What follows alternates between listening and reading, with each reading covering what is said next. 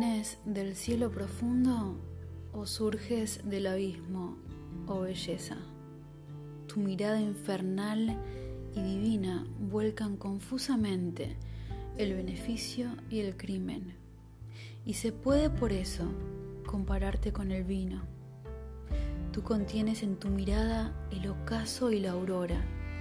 Tú esparces perfumes como una tarde tempestuosa. Tus besos son un filtro y tu boca una ánfora que tornan al héroe flojo y al niño valiente. ¿Surges tú del abismo negro o desciendes de los astros?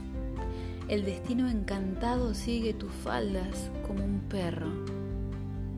Tú siembras el azar, la alegría y los desastres, y gobiernas todo y no respondes a nada. Tú marchas sobre muertos, belleza, de los que te burlas.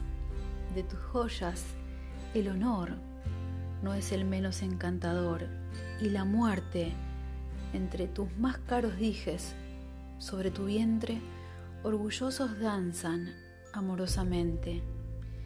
El efímero deslumbrado marcha hacia ti, candela, crépite, arde y dice: «Bendigamos esta antorcha».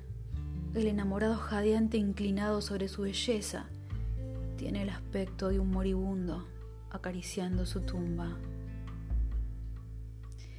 Que procedas del cielo o del infierno, ¿qué importa, oh belleza?